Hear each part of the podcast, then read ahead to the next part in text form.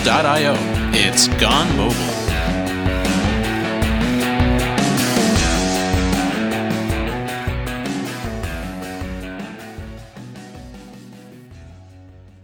Hey everyone, and welcome back to Gone Mobile. This episode is being recorded on March 9th, 2015. So for this episode, we're joined by Kevin Ford, the mobile practice lead over at Magenic. How's it going, Kevin? Welcome to the show. Good. It's great to be here, Greg. It's warming up, warming up out here in Connecticut. The weather's getting good, and we're ready to go. Yeah, here in New York too. It's it's a much welcome change. So so recently you've been publishing a, a whole bunch of great blog posts on comparing uh, performance across different um, app building approaches and frameworks and, and all that kind of thing. And you know, just to kind of start the conversation off, I, performance can be a pretty difficult thing to to talk about and, and even controversial at times to talk about and, and even like measure accurately and make sure you're comparing apples to apples and, and that sort of thing. Uh, what made you want to start gathering and publishing your results around this? Quite frankly, a lot of times I get asked questions around performance on different technologies. And uh, we as a company, we do Cordova, we do Xamarin, and we do the true native technologies or the vendor native technologies. And a lot of times customers ask us, well, which one of these performs and how does it perform? And there's a lot of anecdotal information out there about it. But the reality is, is I didn't find a lot of concrete information about which one from a performance perspective to use at which time. And I I think at the end of the day, when you start looking at these technologies, and there's a lot of factors involved in which one of the development technologies you may choose, and performance is just one aspect of it.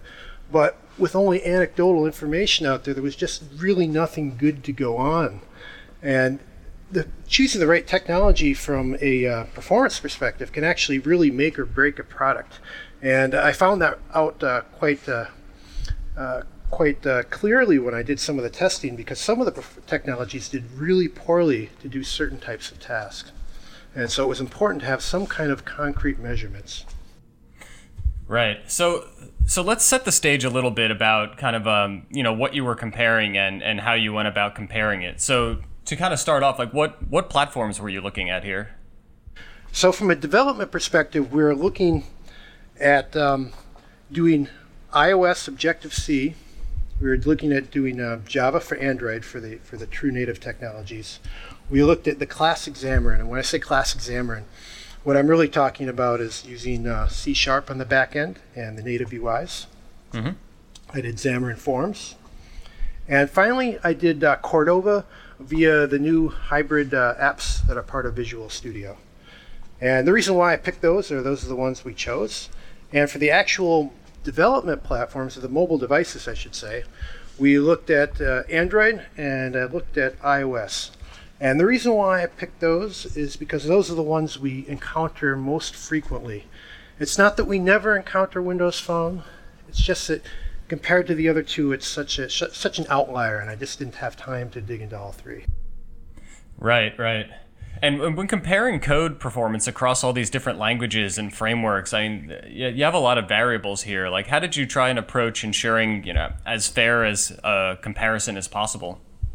So that's a that's a um, a pretty good question. Uh, it gets right down into knowing what you're trying to test, because at the end of the day, you can you can make a, a slew of tests to go into and look at all kinds of things. And I, I actually got some comments back on some of the tests where people were looking at for, for me to test something different than what I tested. So the first thing you got to decide is what is it you're trying to test, and then lock down the variables on that.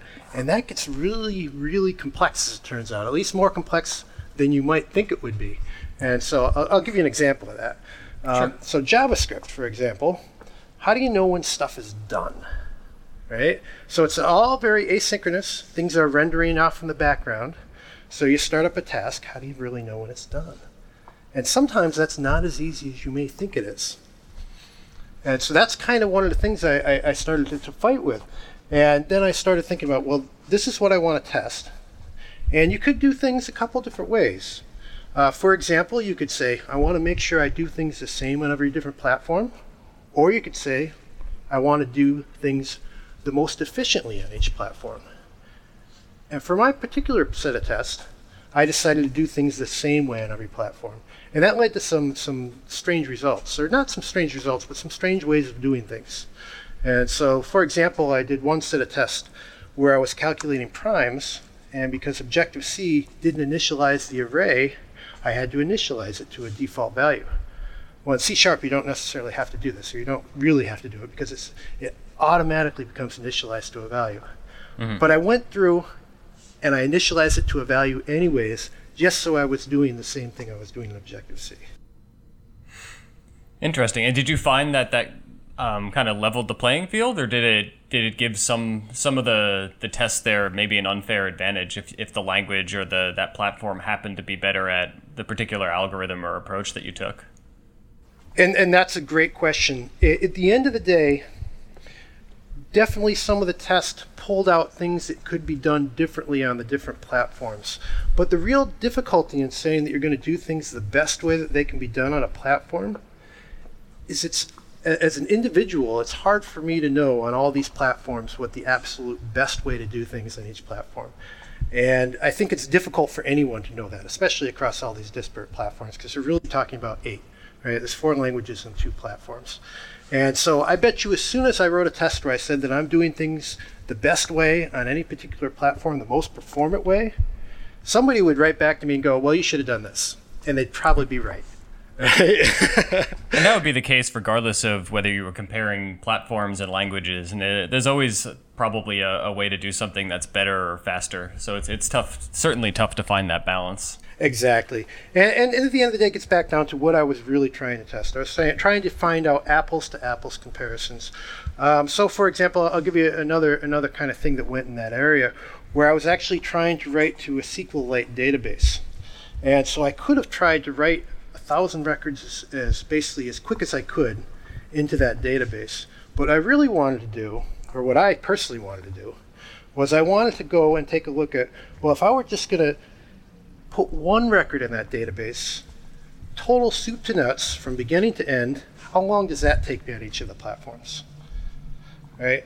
And then what I did is I did it a thousand times. And the reason why I did it a thousand times is I wanted to find out how long it would take me to do that one operation, but I needed to do it enough times to make the operation last long enough to be able to measure it. Mm-hmm. Right? And that's a very different uh, measure than if you'd say, well, how long will it take me to get a thousand records in the database? Right? Because there's a lot of ways I could have done to make that faster. Uh, for example, I could have put it all in one transaction. I could have done it asynchronously, but that wouldn't tell me how long would it take to put one of these in the database with the uh, associated overhead of the transaction itself. Right, right. So, so the big thing that you were trying to me- measure is really just balloon out that one, you know, the the case of adding one record with something a little more predictable there. Yes, exactly. So when you start scaling up, when you start looking at doing things multiple times, you're doing that for two possible reasons.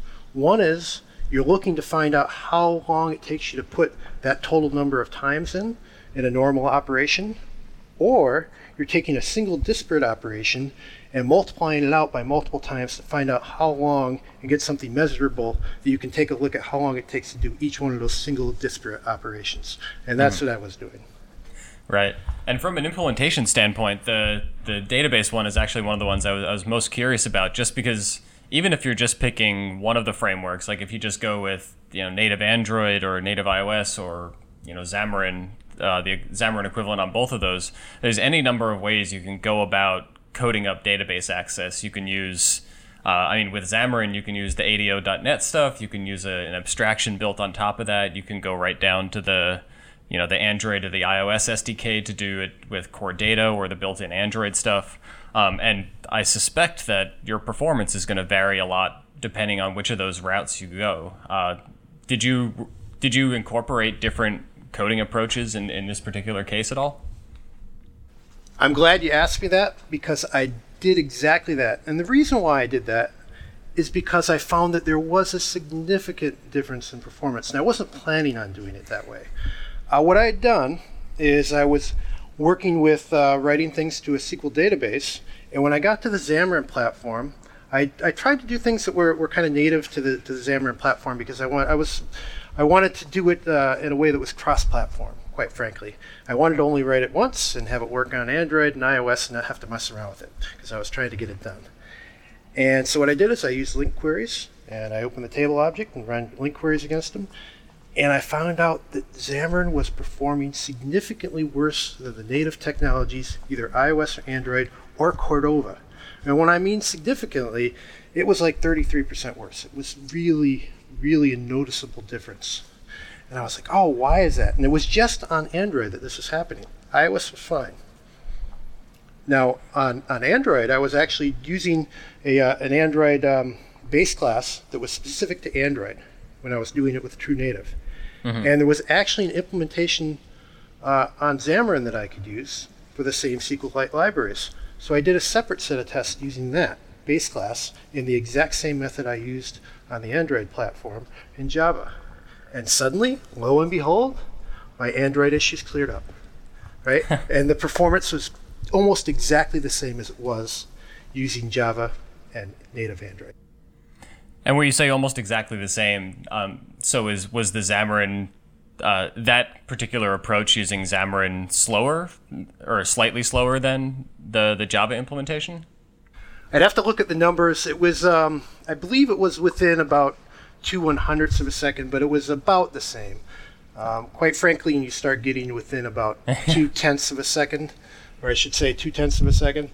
Um, it's hard to tell the difference between the two, especially. Um, I, I, think I didn't talk about this earlier, but one of the ways that I was doing timing is I was doing stopwatch timings, and stopwatch timings really rely on your ability to hit that uh, the stopwatch consistently, which is why I did it ten times and averaged it out. And so there's a certain amount of uh, an error that can come in there, about two tenths of a second, but two tenths of a second usually isn't uh, all that uh, particularly germane for, for user experience if it's only that two tenths of a second. So it might be well within the, the realm of margin of error. Right, and out of curiosity, there, um, and I'm glad you you made sure that we covered the the timing since we missed that in the the initial intro there. Um, uh, was it an intentional, or was it a conscious decision rather to go with more of a stopwatch timing? Like, was that meant to to be more of a, a user perceived performance um, as opposed to going like right to the code and using code stopwatches? Uh, there were a couple of reasons for that, and I had done a series of these tests for clients before who asked for them to be done, and the real issue got back to HTML and JavaScript and knowing when things were done. Mm. Uh, so the, the accuracy of the timing within JavaScript, for the most part, normally is not as good as the Windows timer. And B, because of the asynchronous nature of JavaScript and knowing when things are done rendering, it's hard to tell when things are done except when you see them be done on the screen. Uh, so I went with a stopwatch approach, which is, nah, for all intents and purposes, pretty good. Now, interestingly enough, I was talking to the Cordova team the other week at Microsoft about how they were doing timings, and they actually got in and they were using a phone camera, mm-hmm. and they started, they took basically started recording when they hit the uh, the option, and when it was done rendering, they were recording the entire thing. They were able to tell from a very detailed perspective when it was done based on watching the recording in slow motion. And so they got very accurate timings that way. And so if I were going to do this again, which I probably will in the future, put another set of posts up, I'll be using the same uh, same uh, technique they did. That's a pretty good approach then. So it's so it's a measurable stopwatch around a, a more of a visual cue. That's that definitely exactly. seems like a pretty smart way to do it. Yep. Though though there is the the chance of contamination here, and I don't want to get too far into the science of this, but really the reality is since there's a visual component, if you're actually testing something non-visual, you get contamination from the rendering of the visual component.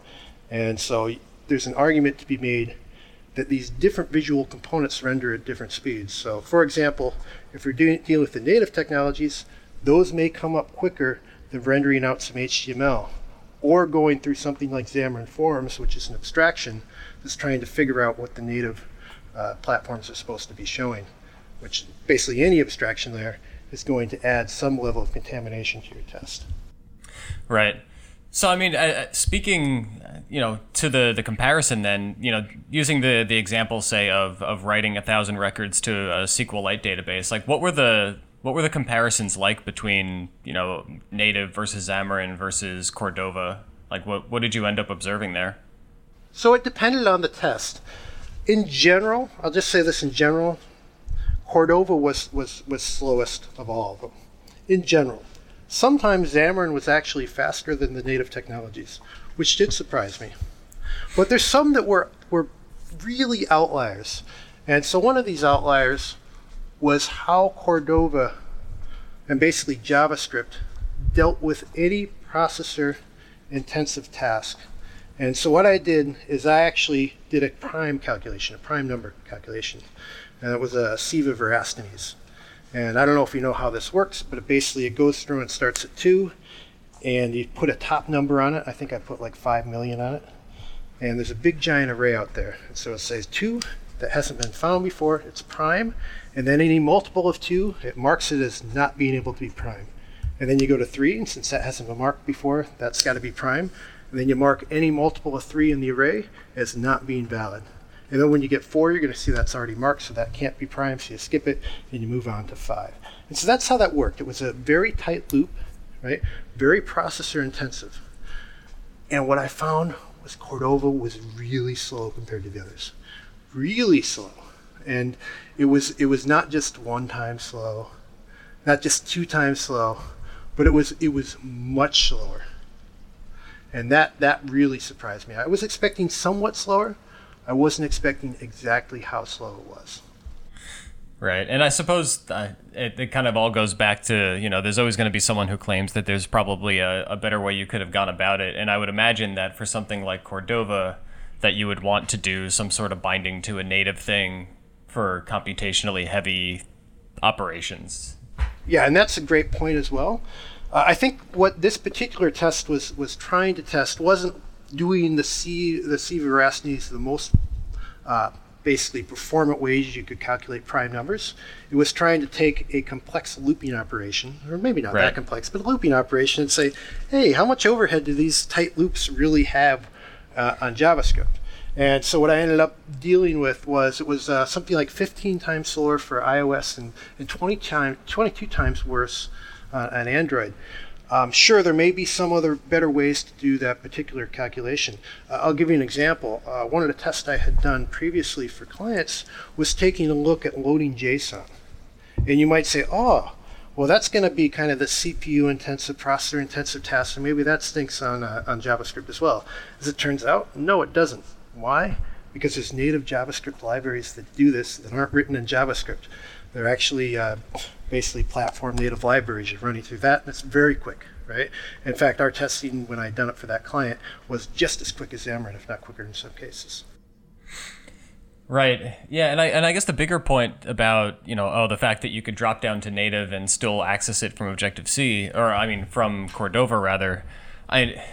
It, it also speaks to the, the convenience of those platforms because obviously if, if you're developing on in Cordova you're your preference is going to be to to write HTML and to write JavaScript to do all this stuff. Like it's it's kind of going to be kind of a pain if you constantly have to drop down into to C or Objective C or, or whatever if, if you just need to do some basic calculations.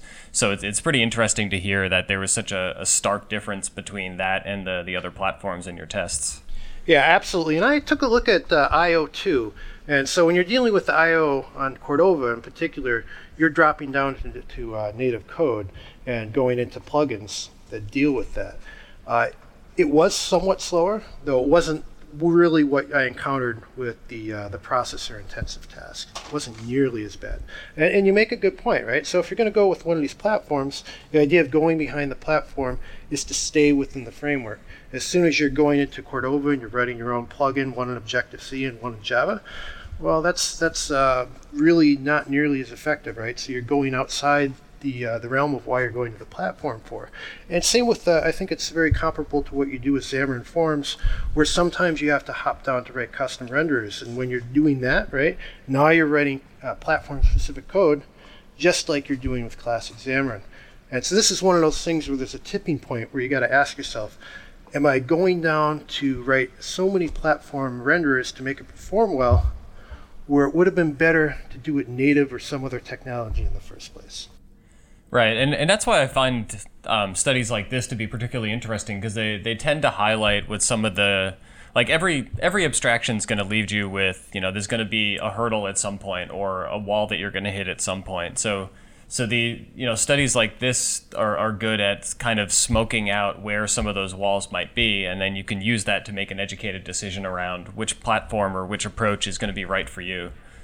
Yeah, and that, that's absolutely true. Uh, I think at, the end of the day, you have to think of uh, one particular term, and that's the idea of uh, materiality, right? And that gets down to all right. So is performance different different here?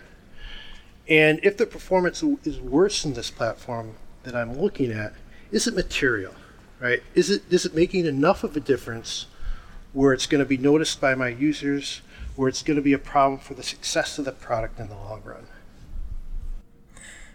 Right, absolutely. So then, and so we talked quickly about um, you know writing a thousand records to to a SQLite database and and kind of the which platforms did better and worse. And was that consistent across? Um, out of curiosity, like across also writing to a file or or even reading out of that same database? It tended to be, yes. It was very, very similar, the results on, on each of the platforms and on how they perform. There were small variations. Sometimes it was better on Android, sometimes it was better on iOS for different technologies. Uh, in general, how it was is uh, classic Xamarin was normally for these technologies, assuming that you used, a, uh, with that one, one difference where I was talking about with Android, but assuming you used the, the quote unquote correct way to do it, was near comparable uh, in some cases, in some of the tests, better. Uh, Xamarin Forms uh, did have, for things that actually displayed on the UI, there was a noticeable overhead of Xamarin Forms, right? So as soon as I got down to th- throwing up a list of those records, well, suddenly there's an overhead, somewhat of an overhead, not a not a huge overhead, but an overhead. Um, and, and normally Cordova brought up the rear. Sometimes not not a lot. Sometimes not a lot at all. Uh, and sometimes the difference between them was was pretty small. That's interesting. So, so using the the list of a thousand things as an example, I mean, out of curiosity, did you do any testing to see like what what sort of tipping point there was before one of like the platform maybe started kind of being a little sluggish, like if it was a hundred records or five hundred or a thousand? Yeah, so that that that is another great question because that gets down to not only um, and and we talked about the contamination of the UI. Well, I ran into the contamination of the UI uh, with this as well. Uh, and, and in particular, in the Cordova platform. And what I mean by this, I was using Intel's app framework. And so when you get a list of items and are displaying it on the screen, there was no normal handling within an HTML list for handling large list of items, right? And so at the end of the day, Xamarin, Xamarin Forms, and the native technologies you can be dealing with a very large collection in the background, but natively how these control, controls work is they're all paging the UI. You're dealing with the same, you know, 10, 15 cells that you're displaying over and over and over again and loading with data as the user scrolls. Mm-hmm. With HTML, you're loading up all 1,000 at once. Have a nice day. So my original test, when I originally was doing this, I was doing 10,000. And I got it on the Cordova box, and it was like, and I can't scroll anything. And I was like, oh, this is just unworkable, unworkable. and it wasn't because um, necessarily the writing to the database was bad or the reading from the database was bad. It was actually the contamination of the UI component was causing problems with it. And out of curiosity, have you come across? Are I'm assuming that this isn't a, a problem that like only you and your tests have come across. Like long lists are kind of a, one of the canonical problems in mobile apps. Like, is there have you have you come across any better approaches for for doing similar kinds of paging or cell reuse? Sure. Yeah, I mean, there's there's ways to do it out there. Um, I just didn't have a simple way to do it in a lot of these libraries. I know my our, some of my teams have come up with paging approaches where they're loading cells and reusing them. Um, it's it's possible to do. Uh, mm-hmm. Of course, you know, if you go to a website, right, they, they show you how this is done, right? Because at the end of the day, Cordova app is just a website. Um, so you can do all kinds of ways to, to, to, have this. It's whether or not and, and to what extent you want it to look like a natural mo- uh, mobile application. If you do the more traditional paging, right, what you're really talking about is, you know, forward and next or forwarding next to the pages, the very natural kind of scrolling. A lot of times I found that you're writing code to do that. Okay.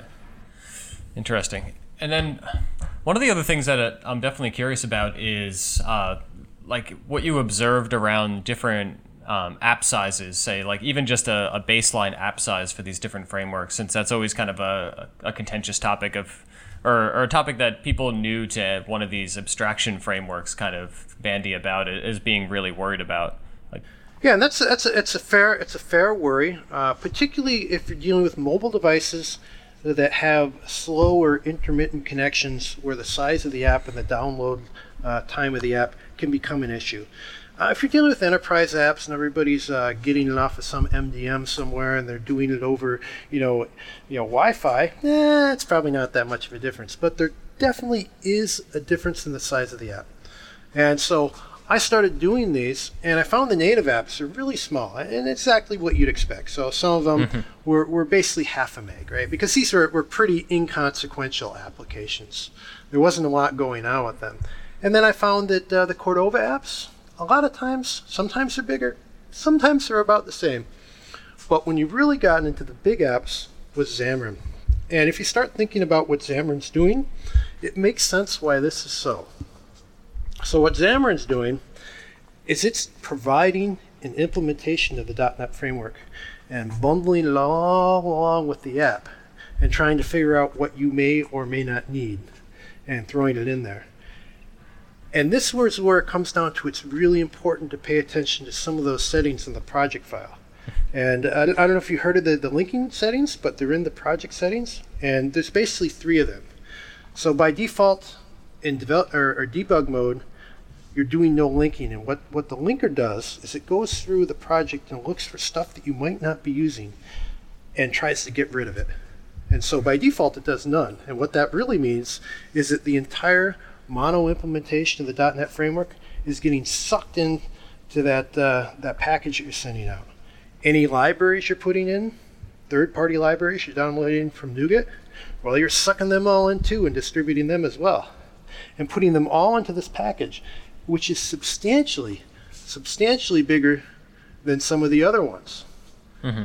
So the second option is SDK only. And what this really means is it's going through and it's taking a look at the Xamarin implementation of the .NET framework and pulling out anything that it thinks you're not going to use.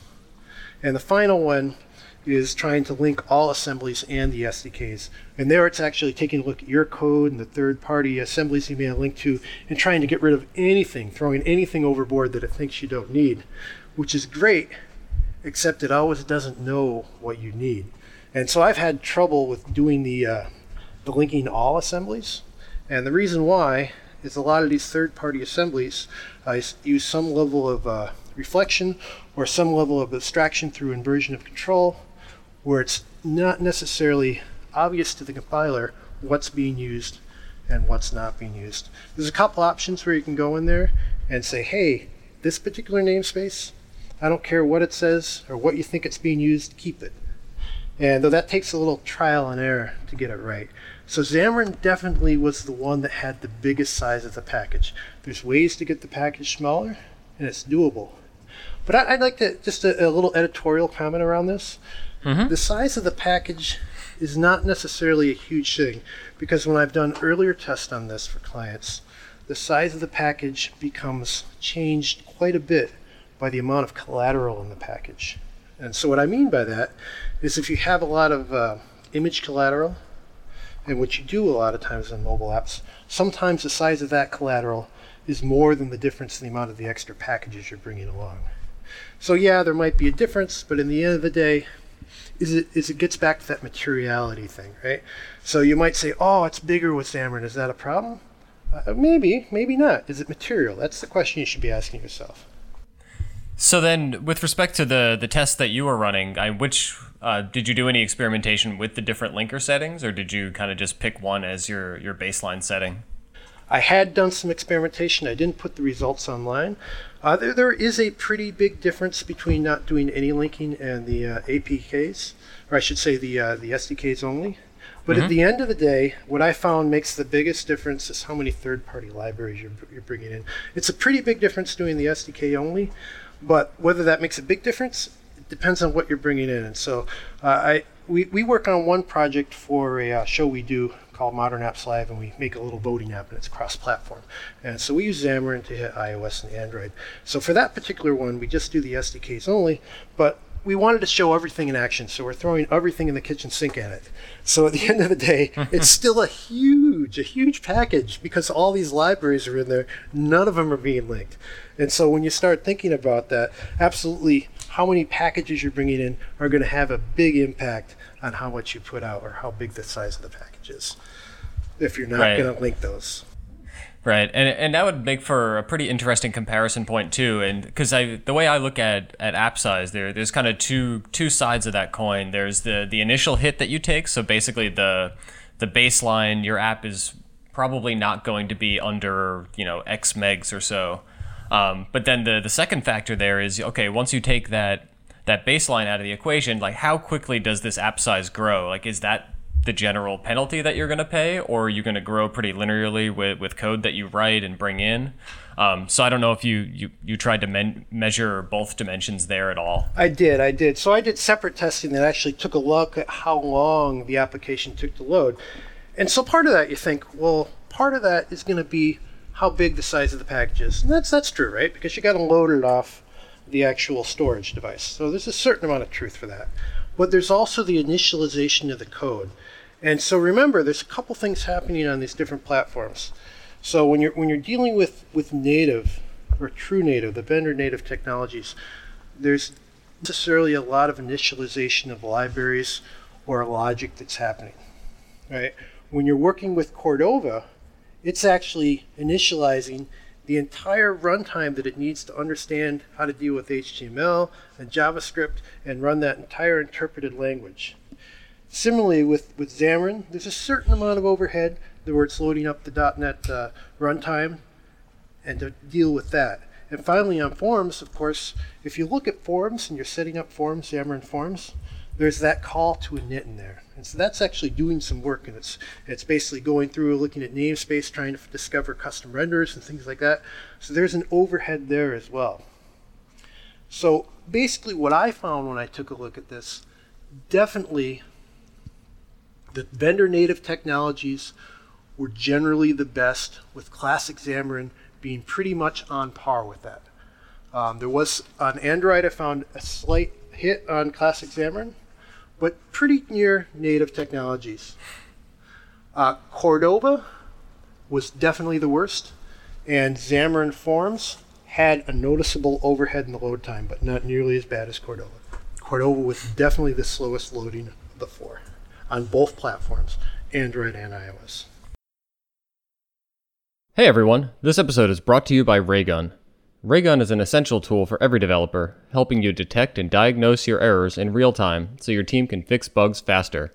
Just a few lines of code is all it takes to get started, and you'll be amazed how quickly you start receiving reports from all of your apps. Why wait for frustrated users to notify you when they hit a bug, and then spend your time digging through log files? Raygun notifies you immediately and with all the information you need. Raygun keeps everyone informed, so whether you have 1 or 100 developers, you'll get everything you need to become an awesome development team. Start your free trial today at raygun.io and make sure to thank them for sponsoring Gone Mobile. Um, and out of curiosity, besides load time too, is there? Did you do any measurement around uh, memory usage and that sort of thing as well? Especially during some of the maybe the big computational tests that you were running and, and that kind of thing.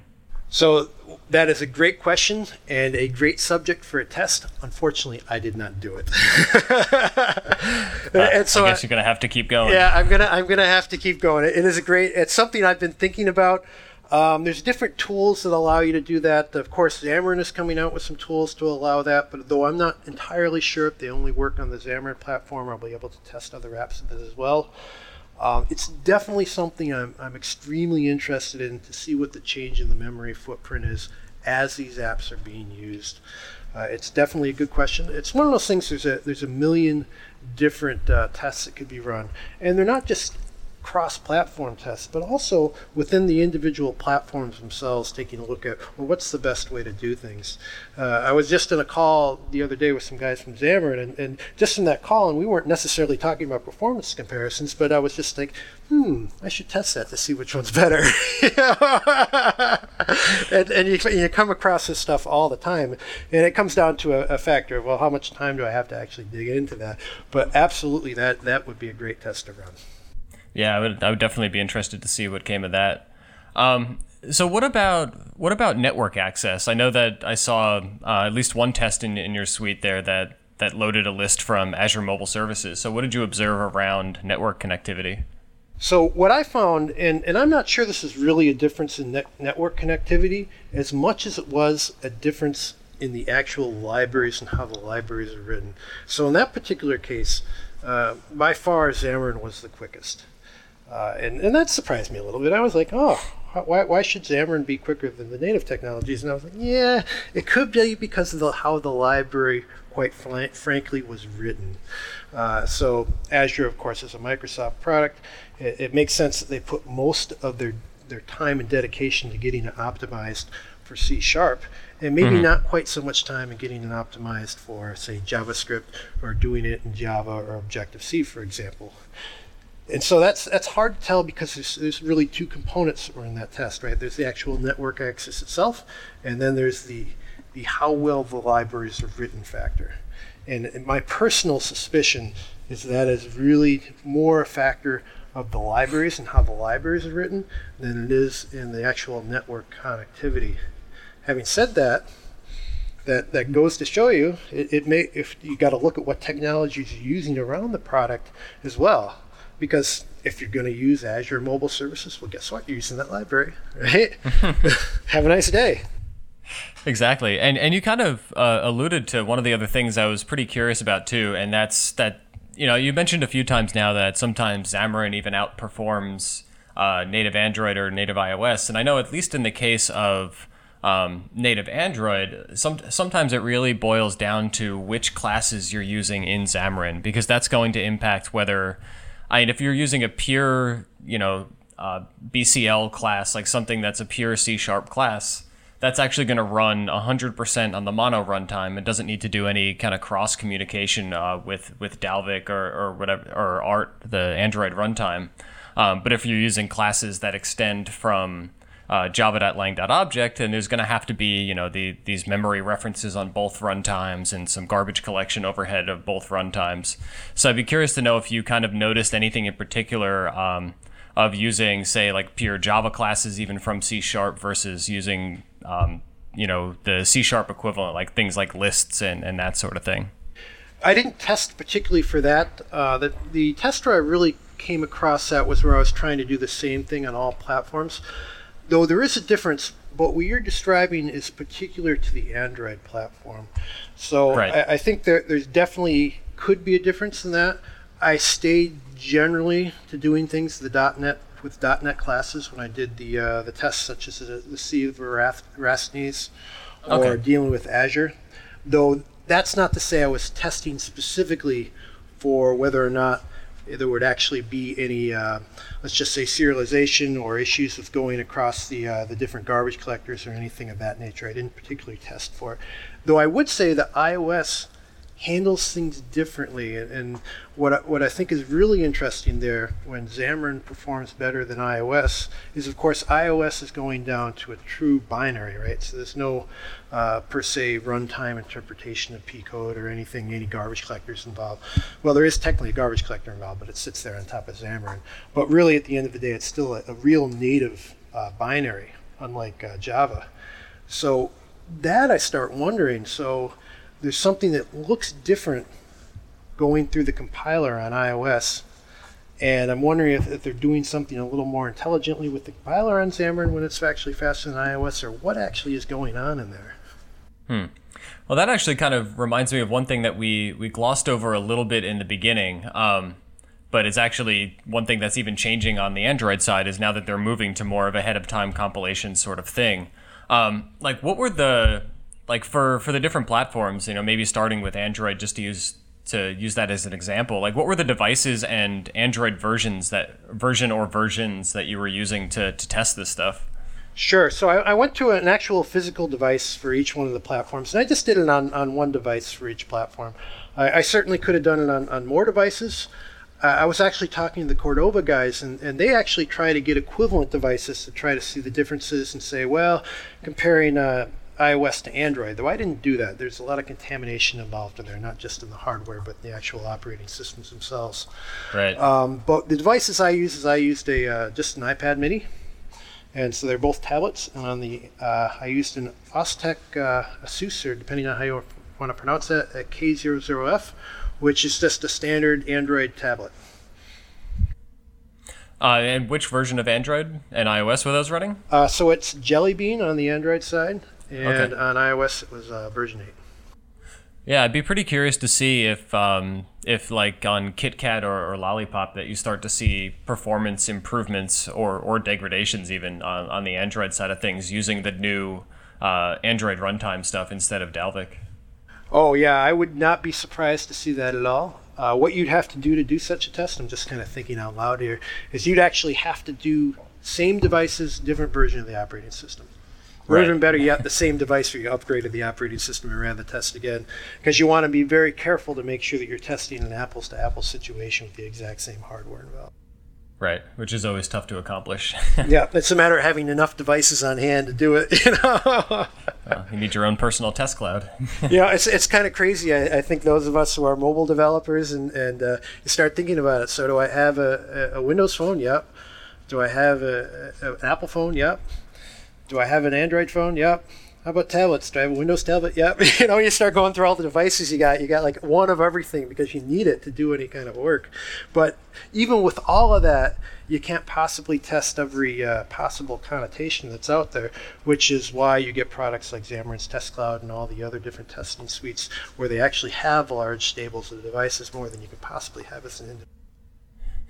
Exactly, yeah, and and as you mentioned, you know, the version update part is sometimes the hardest part because I know I know I have devices at work that I kind of keep marked off as like I don't care what iOS tells you, please don't update this device because I really need this installed version of iOS. Exactly, kind of because it's hard to go back, right? So, with, with, Yeah, very hard. particularly with iOS, it's like, well, how do you get it back? Well, you don't really. yeah, exactly, exactly. Um, so I know we, we talked about a few other things. I, I was curious if you also um, noticed anything around battery usage for some of these different frameworks. Uh, once again, not not a set of tests that I, I particularly ran. Um, it's a good test. Uh, what you'd probably have to do to do such a test, now that I'm thinking about it, is you'd want to put some kind of uh, tax on the CPU. And you'd have to be careful because you'd have to do something that put a similar tax on all the CPUs. Well, no, no. I think what you know. I'm, s- sorry. I'm thinking out loud because I haven't actually done this test and how I would design it. Probably what you would do is you'd want to do the same operation to see the difference in the CPU amount that's hitting and seeing how that impacts battery life. So you do something like that that prime calculation, except you keep running it over and over again, and sit there and, and, and measure the battery life at the beginning and run it for you know half an hour, 45 minutes, or an hour, whatever period you determine. Um, recharge your battery back up to the same amount and run the same test on a different uh, development uh, uh, tool like uh, Cordova or, or Xamarin or. Right. Yeah. And and battery is definitely a tough one to measure. I'm actually in the midst of. I probably one of the reasons why it was on the top of my mind is I'm in the midst of like my own sort of battery tests around things like screen brightness and network um, network load and things like that. Uh, it's so, but it's a it's a very time consuming thing to test because you need to also have a good baseline for what would the drain be with the screen brightness without any network traffic and there there are enough combinations there that it gets pretty tough to to be able to narrow out you know the the control groups there Yeah, absolutely. Because the, the, the thing behind each one of these tests is you're trying to narrow it down as much as possible to one variable, right? So you're trying Right. to change just one thing and seeing the difference. And I think one of the, the, the major problems from battery tests is, of course, the sources of contamination. I keep on using this word contamination, but it's really important to think about. So how do you make it so that when your test is running and it's uh, you're basically exercising the CPU to see what the battery drain is, that the device is not doing anything else that would contaminate the test because it needs to be doing the exact same thing if I'm doing it on Cordova as if I'm doing it on Xamarin, as if I'm doing it on uh, Java or, or, or Objective C. You want to make sure the rest of the device is doing the exact same work.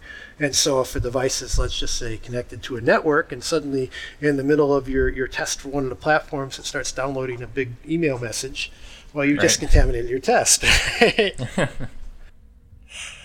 exactly yeah it's tough i mean i'll be interested to see what comes of this but it'll probably take me weeks to get anything meaningful yeah, absolutely, absolutely. It's it's an interesting test. I think it's a good test. I, I personally suspect what it's going to come down to is uh, exactly what I just said. The amount of the battery drain is going to depend a lot on how you, how much you're exercising the CPU. That's my suspicion. Right. So so let you know we we've talked in you know pretty much totally about you know numbers and actual observed results, but you know just to, to leave that aside for a second, I'd be curious to to take more of a subjective um, look at, at kind of what you've come across. Is I mean like numbers are one thing, but one of the thing that that really probably the thing that matters the most for, for any application is more perceived performance rather than you know number performance. Uh, and to some extent that that's what you were kind of targeting with you know being able to you know measuring when the UI was done showing something rather than when the code said it was done. But I'd be curious if you if you noticed anything interesting around that as well as far as uh, the responsiveness of, of the different frameworks and, and that kind of thing yeah, so there is one thing you got to be uh, interested in, in particular with Cordova, because what Cordova is doing, of course, it's really putting an HTML UI on top of the application. And so HTML was originally not designed around the idea of touch. It was designed around the idea of click, or more particularly, the fact that you could do a double click right? And so how this works is normally when you touch the screen, it considers that a click, and then it'll wait a third of a second just in case you want to double click. Which on a Windows environment is fine. You got a mouse there. You don't really notice it. On a touch device, you notice that delay, right? Mm-hmm. And so there's actually libraries out there that you can use to try to get rid of that delay, which is great when they work and I found that they don't always work. That's the real problem I had. And the one, the platform that I really came across pain with this on was iOS. Uh, when these platforms or that don't really work, you're sitting there just banging on the device with your finger, going work, click, click, and then you got to start your timing again because you just clicked it twice. And you don't know when you really started. that and, sounds like fun. Yeah, and so so the iOS ones on Cordova were very painful because of this, and and very unresponsive UIs. And so, as I said, there's libraries out there that you can use to try to get around this. Uh, it can certainly help you out to do to use such a library, but having said that, it doesn't always work. Uh, for example, I was doing a proof of concept for a client, and they had a very rich UI application with a lot of grids in it and graphs and things like that. And on the graphs themselves, this library to remove that three or third of a second delay just didn't work. We never mm-hmm. could get it to work with this this graphing library. So the graphing library was there, and we compared it to Xamarin, on Xamarin, you sit there and you click on the graph and things would move around and display in background, just fluid as can be. You do the same thing on Cordova because we couldn't get rid of that third of a second delay. Boy, you noticed it. You just noticed it. A third of a second doesn't seem like a, a huge amount of time, but it's just enough to be noticeable. Right, and that, and that's really one of the big differences between all these things. So then, what are your? And you mentioned earlier that you know you were probably going to follow this up with some more uh, blog posts in the series. I mean, what in particular are you going to try to target? Is it you know new test cases, new platforms, frameworks? So there's a lot of lot of area you could go down with in, in new new uh, new frameworks. Um, for example, Telerik has their, their new platform out where it's basically you write it in JavaScript and it emits native controls out. And I think it's it's TrueScript. Is that what it's called, or, or NativeScript? Uh, I believe so. Yeah. Yeah, and and uh, I think it's NativeScript. I think that's it. And which is a pretty good platform. Yeah, I don't, that's right. I don't know if I'm going to do that one quite yet. I, I, certainly got my eye on that. It's an interesting technology. Uh, some people have brought up Windows Phone. Eh, maybe when they get enough market share. What I'm more interested right now, this is my personal thoughts on this, is digging down into some of these platforms and starting to take a look at, well, how, how did things compare if I pick Xamarin or I pick Cordova and I want to do things this way versus that way, how do they compare? Right. Well, we might have to have you back on the show to talk about all the stuff you find there too. Great, great. Love to come back. So I mean, so that was a bunch of stuff. I do you have any any parting thoughts on on the the subject of performance across all these things, or any particular takeaways that that you want to make sure that uh, listeners of the show kind of take away from this for their for their own apps that they're working on? Yeah, absolutely. So I, have I've I've talked a little bit about Cordova not performing as well. In fact, I've probably brought it up several times in this particular talk. So I just want to make it very clear: not all of these development platforms, Cordova included, perform poorly in all situations. There's some right. situations they're good for. There's some situations that, that they're not good for. And so when you're trying to decide which one of these technologies you're going to use, performance is just one of the many metrics you want to look at. And, and there's a lot out there, right? So you got to look at like what your team skill set is, uh, what you have uh, in the enterprise, can you support it, uh, what are you actually doing, what does your UI look like, and, and I don't want to by any means downplay that, that last one, which is what does your UI look like? Because the, the, design of your UI can, can easily dictate which platform works for you and which platform doesn't. And so all of these come into play. So don't necessarily take a look at, ah, performance, that's the one end all be all uh, decision making factor. That's one of many factors you're going to look at. And not everything performs the same uh, in even each, each and every situation. And also how you implement your code on each platform, as we talked about, can have a big difference as well. So definitely look at the best way that you can do things on that platform. And as, as somebody who's coming in from, let's just say you've been an iOS developer on Objective C for the last five years, and you come into a Xamarin project, because we have we have people like that at Magenic. How you would do things in Objective C is not necessarily the best and most performant way that you would do it on Xamarin. And, and, the, and basically the, the reverse is true, right? So if you're coming into it as a .NET developer and you're trying to figure this Xamarin things out, how you would do things normally on .NET may or may not necessarily be the best performant way to do it on the Android platform, for example. And you might run into what I ran into with inserting those records into SQLite. And that gets down to think about how to optimize the platform you choose, right? So eventually you're going to have to come to a platform decision. And now that you've, you've taken a look at these platform uh, differences in the performance there, now you got to figure out, all right, now that I've got this platform, whether it be Cordova or Xamarin or the vendor native technologies, how do I how do I work within that platform to make sure I'm doing things in um, the most or best way for that platform. And finally, I want to say this because it's it's going against to some extent conventional wisdom which is the, the vendor native technologies, the true native technologies, are not always the fastest in all situations. And that, that surprised me a little bit.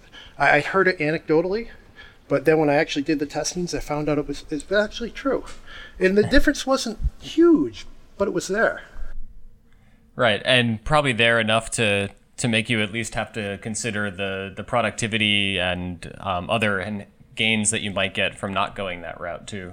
Which, like you, like you said, it's just one metric of, of many that you should consider. That's absolutely right. And it gets back down to that idea of what's material or not. And so if you start looking at these tests and you're saying, oh, I've done extensive testing and I found out it's you know a tenth of a second difference between whether I use um, I don't know Xamarin Classic or, or True Native. So I'm going to do the one that's a tenth of a second better because just because of that. Well, that's not really probably going to be material. There might be some situation or some type of app where you're writing where that particular difference in the performance is material, but chances are it's probably not. So you got to be very careful on looking at is the difference in the performance really material to the situation of the application I'm trying to write. Absolutely. Well, thanks so much for for coming on the show. I think that that's a lot of really awesome advice for everyone. Thank you, thank you, and glad to be here. And uh, when I write another couple posts, maybe uh, come back. We might have to. All right. Thanks again for coming on, and and thanks to all of you for listening. And we'll see you next time on Gone Mobile.